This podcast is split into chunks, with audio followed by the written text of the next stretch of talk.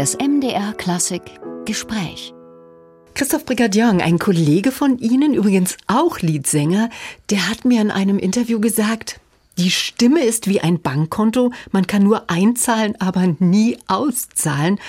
Sie haben somit schon eine stattliche Summe eingezahlt, denn Sie stehen seit genau 40 Jahren auf der Bühne. Bietet Ihnen dieses, ich sag mal, Konto auch gewisse künstlerische Vorzüge, die man in früheren Jahren nicht so bewusst ausschöpfen konnte und wahrgenommen hat? Ja, natürlich. Das Ganze ist ja ein Reifeprozess und Interpretationen verändern sich, mhm. Menschen verändern sich, Stimmen verändern sich und das ist das Tolle an diesem Beruf. Also ich habe jedes Mal, wenn ich auf der Bühne bin, das Gefühl, und da bin ich sehr dankbar dafür, ähm, dass ich was Neues erlebe. Also auch wenn ich ein Stück schon mhm. sehr oft gesungen habe, es ist trotzdem immer wieder neu für mich und das, das glaube ich, das brauchst du als Künstler. Mhm. Also du brauchst die neue Situation, das neue Publikum, die neuen Kollegen, die neuen Kolleginnen und das mit dem Bankkonto, der Vergleich, der ja, der hinkt ein bisschen. Also ich, ich habe mal gehört, man soll nicht mit der Basis singen, sondern mit den Zinsen. Ja, das heißt nicht, dass man sparen muss, aber man muss doch sehen, Gut dass einteilen. man sich so mhm. einschätzt, dass man lange, also ich, ich habe immer die Vorstellung, man will lange auf der Bühne stehen, auch meine, meine jungen Studierenden, denen sage ich, wollt ihr eine schnelle Karriere, die zehn Jahre dauert? Oder macht langsam und dann könnt ihr vielleicht länger singen. Genau, so wie das bei Ihnen jetzt ist. 40 Bühnenjahre in diesem Jahr. Es gibt auch einen Grund zu feiern. Es sind mehr. Berichtigen Sie mich, 83 Also 83 war ich fertig mit dem genau, Studium. Und ja, mit Frankfurt das ist richtig. Angefangen. Das ist richtig. Da bin ich dann ins Engagement gegangen. Genau. Aber die ersten Konzerte habe ich gesungen 1977. Das heißt, ich habe im Jahr 2027, wenn Gott wow. will, mein 50-jähriges schon. Und jetzt bin ich 45, 46 Jahre auf der Bühne. Also noch ein Grund mehr zu fragen. Ja, das ist natürlich schon was Besonderes für eine Tenorstimme. Das ist ja auch ein sehr fordernder Beruf, auch wenn Sie sagen, man muss es gut einteilen. Beruht diese Beständigkeit bei Ihnen, dieser, ich sag mal, dieser lange Atem, beruht das auf eine gute Technik, auf eine gute Repertoireauswahl, auch vielleicht auf robuste Stimmbänder oder ist das eine Mischung aus allem? Das ist eine Mischung aus allem. Also ich habe sicher das Glück gehabt, mit guten Genen ausgestattet mhm. zu sein, was den Alterungsprozess im Hals angeht, also im Bereich des Kehlkopfs. Das sind ja Muskeln und Sehnen und Nerven und die verkalken genauso wie unsere anderen Muskeln. Also der Alterungsprozess ist nicht aufzuhalten, aber ich merke das auch. Also ich konnte, kann das sehr genau festmachen, wann was besser ging, was ging nicht mehr so gut. Ne? Also sagen wir mal mhm. Geläufigkeit. Mhm. Konnte ich früher zwischen 20 und 40 konnten sie mich nachts wecken, da konnte ich die schnellsten Koloraturen singen. Das muss ich mir richtig erarbeiten jetzt. Also mhm. Also diese ganz feine Schnelligkeit. Das ist nicht mehr so da, aber dafür gewinnt man natürlich unendlich viel anderes, was man dann früher eben noch nicht hatte. Also so, so Kommunikation mit dem Publikum und ein tieferes Schürfen in den Texten im Metier äh, sicher aus der Repertoireauswahl auch. Also ich habe auch Sachen gesungen, die ich nicht hätte singen sollen. Das habe ich aber dann schnell gemerkt und habe gesagt, äh, das ist nicht mein Fach, also singe ich mhm. das nicht. Und ich habe mich aber auch nie geschont. Also es ist nicht so, dass ich äh, gesagt habe, so ich singe jetzt nur 40 äh, Konzerte im Jahr oder 40 Aufführungen im Jahr, damit ich möglichst lange singen kann. Nein, ich habe also teilweise wirklich zwischen 80 und 100 äh, Vorstellungen pro Jahr gehabt und da waren durchaus auch sehr viele, sehr große Partien dabei. Aber ich glaube, dass meine Ausbildung und mein Bewusstsein für technische Abläufe und für das, was physiologisch mhm. gut ist und was nicht gut ist, das hat mir sehr geholfen, dass das so lange gut geht. Wie viel muss man mitbringen und wie viel kann man sich dann noch selber erarbeiten für eine Stimme? Das ist sehr schwer zu sagen. Mhm. Ich sitze ja jedes Jahr in, in Zulassungsprüfungen, wie das so schön heißt, Aufnahmeprüfungen an unserer Hochschule oder ich sitze in Wettbewerbsjurys. Und was macht ein Talent aus, das ist sehr schwer zu sagen. Vor allem, wenn Sie ganz am Anfang stehen, dann hören Sie das Stimmmaterial, Sie hören den Klang der Stimme, aber Sie wissen noch nicht, wo das hingeht. Die Resonanzräume sind noch nicht erschlossen. Das ist der eine Teil, das ist der rein stimmliche Teil, der ausgebildet werden muss. Da spielt die Technik eine Rolle. Der weitaus wichtigere Teil ist der, ja, der seelische Teil. Also wie weit kann sich jemand, der auf der Bühne steht, öffnen? In dem Sinne, dass er wirklich kommunizieren kann mit dem Publikum, was unten sitzt. Das ist das Wichtigste. Du musst die Leute erreichen. Am Schluss, wenn du auf der Bühne stehst und hast ein Konzert oder eine Opernaufführung, dann musst du nicht mehr nachdenken über technische Abläufe, sondern geht es nur darum, wie kriegst du die, die seelischen Schwingungen in den Saal. Und deshalb sage ich, du bist ja jeden Tag ein bisschen anders mhm. drauf. Und du willst auch als Künstler, glaube ich, du willst ein Werk jedes Mal, also ich will das, ob man das will, weiß ich nicht. Aber die großen Künstler, das höre ich, die singen, klingen jeden Abend anders, weil sie mit ihrer Seele singen und nicht mit ihrer Technik. Sie haben sich ja aus dem Opernbetrieb schon lange zurückgezogen und Sie sind ja als Liedsänger international bekannt und haben eine große Beachtung zu Recht. Und natürlich ist so ein Liederabend was völlig anderes, weil man da in kürzester Zeit in andere Welten umschwingen muss und sein Publikum ja viel direkter greifen muss, was Sie gerade gesagt haben. Ja, auch da gibt es verschiedene Ansichten drüber. Es gibt äh, Opernsänger, die extrem Angst haben davor, allein auf der Bühne zu stehen, mit, nur mit einem Flügel, ohne Kostüm, ohne Orchester, ohne Beleuchtung. Das ist ein Gefühl der, der Nacktheit, mhm. das man da hat, aber das ist auch eine große Herausforderung. Und dann gibt es wieder welche, die sagen, ja, ihr könnt ja gar nicht laut singen und äh, ähm, mhm. solche Anfeindungen, ja, die man da ertragen muss. Ja, das ist ja nur ein Liedsänger. Mhm. Also ich habe lange genug auf der Opernbühne gestanden, mhm. Um zu wissen, dass es ganz große Opernsänger gibt, die auch ganz große Liedsänger sind. Ja. Man kann beides wunderbar miteinander vereinbaren. Das Wichtige ist dabei, in der Oper die Stimme man muss sie anders einsetzen. Man muss sie dynamisch anders einsetzen. Man muss noch mehr körperbetont singen, damit man den Raum füllen kann, damit man mhm. über das Orchester kommt. Die Orchester werden leider immer lauter. lauter. Mhm. Das sind nicht die Orchester, es sind die, die Dirigenten, die, Dirigenten, die das zulassen. Das ist immer eine Diskussion. Das war ich heute Morgen wenn ich das sagen darf, ja. sehr glücklich in der Probe, weil Dennis Russell Davis, mit dem ich hier diese wunderbaren Schubert-Lieder Kommen wir auch gleich noch drauf zu sprechen. Darf, der hat das Orchester so toll vorbereitet. Mhm. Also wirklich, ich konnte Piano singen. Und das ist, wenn du, mit, wenn du mit Orchester singst, manchmal gar nicht möglich, weil niemand Piano spielt. Das ist das Problem. Christoph Brigandian, Friedrich Schiller hat es in Die Macht des Gesanges so trefflich formuliert. Es schwinden jedes Kummers Falten, solange des Liedes Zauber walten. Also die Wirkung, und es geht noch viel, viel schöner weiter. Also die Wirkung, Faszination für das Lied scheint klar. Dennoch sind Liederabende schlechter besucht als beispielsweise Opernabende oder Konzertaufführungen. Woran liegt das? Da könnte ich jetzt einen langen Vortrag drüber halten. Das äh, Problem ist, dass du eigentlich in einen Liederabend nicht gehen kannst, ohne dass du dich ein bisschen vorbereitet hast. Also in, in, jegliches Konzert, wo Vokalmusik dabei ist, brauchst du eigentlich eine Beschäftigung mit dem Text. Das ist in der Oper insofern nicht ganz so wichtig, als du ja durch eine Inszenierung, durch ein Bühnenbild, durch Beleuchtung, durch die Kostüme, durch die Geschichte durchgeführt wirst.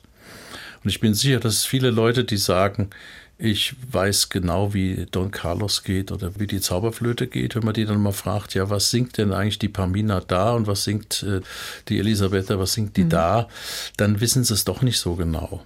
Und das ist beim Lied noch wichtiger, dass du weißt eigentlich, was die Person da vorne singt. Du musst eigentlich drei Ebenen wissen. Du musst wissen, wie ist das Gedicht? Was hat der Komponist daraus gemacht und was macht jetzt die Sängerin mhm. oder der Sänger daraus? Um das zu würdigen, kannst du nicht einfach dich hinsetzen mhm. und zuhören. Da gehen mhm. gewisse Parameter gehen. Aber wenn du ein Lied dann ein zweites oder drittes Mal hörst, weil du es schon kennst, dann gehen dir ganz andere Dinge auf. Und deshalb sind die Berührungsängste deshalb so groß, weil man vieles nicht mitbekommt beim ersten Mal. War das früher anders oder spiegelt das im Grunde auch diesen um sich greifenden Mangel an Bildung wider? Denn wer nimmt sich schon ein Lyrikband zur Hand, beziehungsweise äh, blättert dann da auch noch darin und liest. Und ich glaube, das ist die Vorbereitung für einen Liederabend. Ja, das Bildungsbürgertum ist im Aussterben begriffen. Äh, wenn Sie in neuere Wohnungen hineingehen, dann können Sie mal vergeblich nach einem Bücherregal. Suchen. Aber das ist ein Problem, das empfinde ich gar nicht als so groß, äh, weil man könnte sich ja mit Literatur auf andere Art und Weise beschäftigen. Ja, man kriegt ja genau dieselben Dinge auch im Internet. Das Problem ist, glaube ich, unsere Zeit die äh, sehr schnelllebig, sehr laut ist und wo es um Events geht und um, um eher um vordergründige Dinge und alles, was so nach innen geht, erfordert Ruhe und Stille und Zeit und erfordert auch eine Erziehung. Also das, das Problem ist, sind die Kindergärten und die Schulen, da rede ich seit Jahrzehnten drüber, dass in den Kindergärten zum Beispiel nicht mehr gesungen wird. Es geht nicht nur um Singen, aber das Singen ist eine ganz wichtige menschliche Äußerung. Wenn die Sprache nicht mehr reicht, dann fängt der Mensch an zu singen. Das ist eine zutiefst seelische Äußerung, die wir alle mitbekommen haben. Und ein Kind, ein Baby zum Beispiel, das kann ja nur kommunizieren über, über Laute. Ja, und was wir beim Singen machen, ist, wir, wir, wir formen Laute und drücken mit diesen Lauten unseren emotionalen Zustand aus, sagen wir mal so. Und das mhm. zu üben ist extrem wichtig. Also das ist für die Kommunikation, mhm. für das soziale Miteinander ist das wichtig. Und das geht uns verloren, weil wir mit unseren Kindern so viel Intellektualität üben und so wenig Seelen. Emotionalität. Ja, mhm. Emotionalität und seelische Formung. Das Intellektuelle ist genauso wichtig, aber das, wenn das emotional unter die Räder gerät und in den Schulen eben Dinge gelehrt werden, die zwar auch wichtig sind, aber andere Dinge unter, den, unter den Tisch unter den fallen. Tisch fallen. Ja, also genau. beispielsweise Musik, Singen. Das ein anderes ist Ernährung. Äh, Was bringen wir unseren Kindern bei in der Schule, was Ernährung betrifft? Kaum was. Ja, das ist so ein wichtiges, auch, auch als sozialer Faktor. Ne? Essen als Gemeinschaftserlebnis, Mhm. Musik machen als Gemeinschaft, es ist, es geht in dieselbe Richtung. Und die Corona-Zeit, die hinter uns, Gott sei Dank hinter uns liegt, die hat uns nicht leichter gemacht. Die Leute sind jetzt noch schwerer aus ihrer. Gewohnten Umgebung, Hm, Komfortzone ja. rauszuholen. Und ähm, die wollen unterhalten werden. Und wenn du in den Liederabend gehst, Hm. das ist nicht in erster Linie Unterhaltung. Ja, das ist ein bisschen mit Ja, richtig. Arbeit. Das ist auch ein bisschen mit bisschen. Arbeit verbunden, aber mit einer Arbeit, die so lohnend ist, weil wenn ich in die Gesichter der Menschen gucke nach so einem Liederabend oder auch nach so einer Probe, dann so gewisse Kommentare höre, das ist das, was mich glücklich macht dann. Schön, dass Sie das sagen. Weil bei so einem Liederabend, wie beispielsweise bei der Winterreise, ja, da lässt man sich da auch als Publikum oder muss sich, was wir ja gerade hatten, auch als Publikum auf eine lange, auf eine intensive Reise einlassen, um dem zu folgen. Gleichzeitig ist es auch eine mentale Herausforderung vom Gefühl, von der Sprache. Was löst denn so eine Reise bei Ihnen aus? Das Problem bei Winterreise ist ja, dass wir uns da in einem sehr dunklen Bereich der men menschlichen Seele aufhalten. Das es geht um Verlust, um, um Liebesentzug, um, um Einsamkeit, um Verletztheit. Das sind zutiefst menschliche Erfahrungen, die da beschrieben werden. Und das Interessante ist, dass die Komponisten weitaus öfter sich haben interessieren lassen von solchen eher tragischen oder traurigen Texten. Also die größte Musik glaube ich, wurde nicht geschrieben auf fröhliche oder glückliche Zustände, sondern die traurigen überwiegend doch in der, in der Musik, glaube ich. Und das ist ein bisschen schwierig. Und ich fühle mich hinterher nach so einem Liederabend einerseits ein altmodisches Wort geläutert, weil mhm. ich kann auf der Bühne sehr viel verarbeiten, was mir so widerfährt im mhm. Lauf des, des Alltags, ja das kann ich verarbeiten auf der Bühne und in Emotionen umsetzen. Auf der anderen Seite bin ich am nächsten Tag nach einer Winter oder überhaupt nach einem Liederabend bin ich eigentlich zu nichts zu gebrauchen. Ich bin seelisch etwas leer und meistens ziemlich deprimiert. Nicht depressiv, aber ich bin ja. einfach man hm. muss sich ja hingeben. Wie sehr wir haben denn auch jetzt persönliche Erfahrungen, die man so im Laufe des Lebens einsammelt auf eine Interpretation ab. Also anders gefragt, muss man, was Sie ja auch gerade beschrieben haben, muss man durch Lebenstäler gehen, um Schubert mhm. näher zu kommen? Nee, nicht unbedingt. Okay. Schön. Also, nein, nein, nein. Ich glaube ja auch nicht, dass jede Seele jung geboren wird. Ich kann das nicht nachweisen, aber wie willst du es erklären, dass ein Mann wie, nehmen wir mal Dietrich Fischer-Dieskau, ist ein tolles mhm. Beispiel. Wenn du den als 20, 22-Jährigen hörst, es gibt ja Aufnahmen von ihm, ne, aus ja, dieser ganz ja. frühen Zeit, das ist unglaublich, äh, wie dieser Mann selbst auf so einer Konserve, wie der kommuniziert und was der für Emotionen rüberbringt. Und ich kann einfach nicht glauben, dass ein 20-Jähriger, ja, und gucken Sie sich, Komponisten sind noch ja, ein besseres Mozart, Beispiel. Mozart, oder? Schubert, äh, Chopin. Ja, Schubert egal, mit 31 gestorben. Ja aber, ja, aber was die mit 16, 17, mhm. 18 geschrieben haben.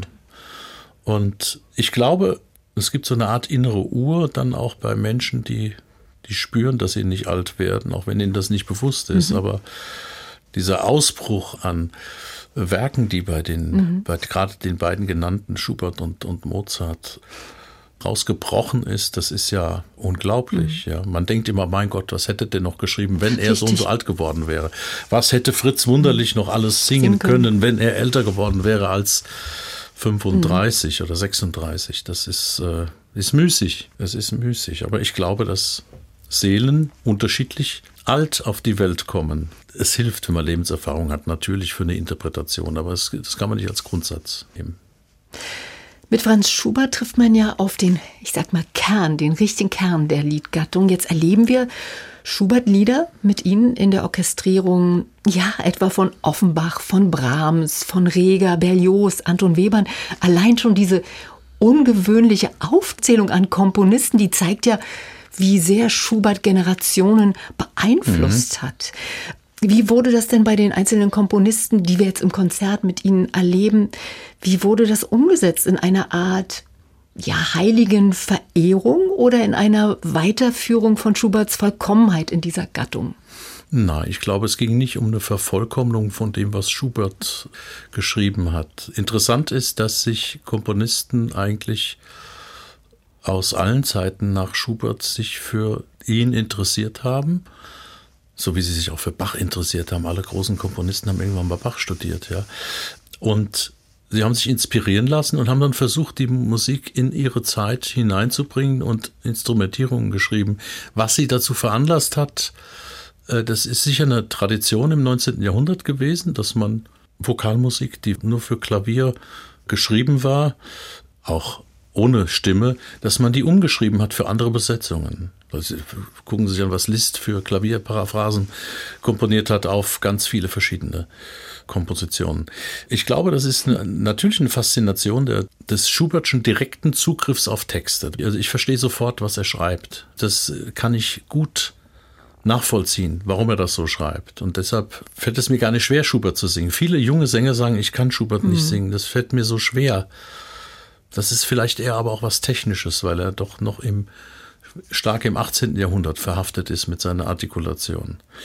Jetzt machen wir die Instrumentierung. Ja, das Tolle ist, wenn man jetzt zum Beispiel mal vergleicht Webern, der eine sehr sparsame Instrumentierung genommen hat und mehr auf die Struktur der Werke setzt, geht es bei, wenn Sie sich mal den, äh, heute Morgen beim Offenbach, das fand ich wieder so toll bei Ständchen, was er da für, für Sachen dazu schreibt oder Berlioz beim Erlkönig, das ist so erfrischend, finde ich das. Ne? Es geht nicht um was Tiefgründiges, es geht, also da ist doch eher, sag mal mal, der Unterhaltungsfaktor sicherlich da, also bei Berlioz und mhm. auch bei Offenbach. Bei Reger ist es eine heilige Verehrung. Und äh, wen haben wir jetzt vergessen? Brahms mit dem Greisengesang. Er holt mit dem Bläsersatz den, den Schubert in die Mitte und Ende des 19. Jahrhunderts und versucht eine Klangwelt zu eröffnen, die auch sich am Text orientiert. Wir haben vorhin schon gehört, die Wahl des musikalischen Partners ist ja genauso entscheidend für die Arbeitung und für die komplexe Umsetzung eines Programms, jetzt egal ob Pianist oder Dirigent. Was bekommen Sie von Dennis Russell Davis? Vorhin haben wir schon ein bisschen was gehört.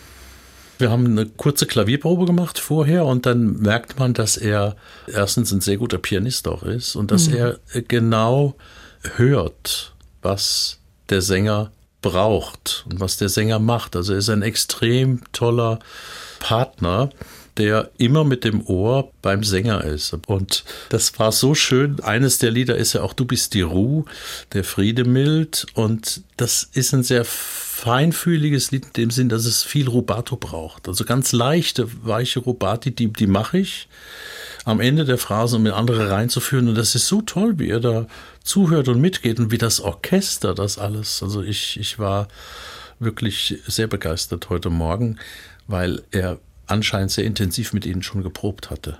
Das war wunderbar einfach zu erfahren.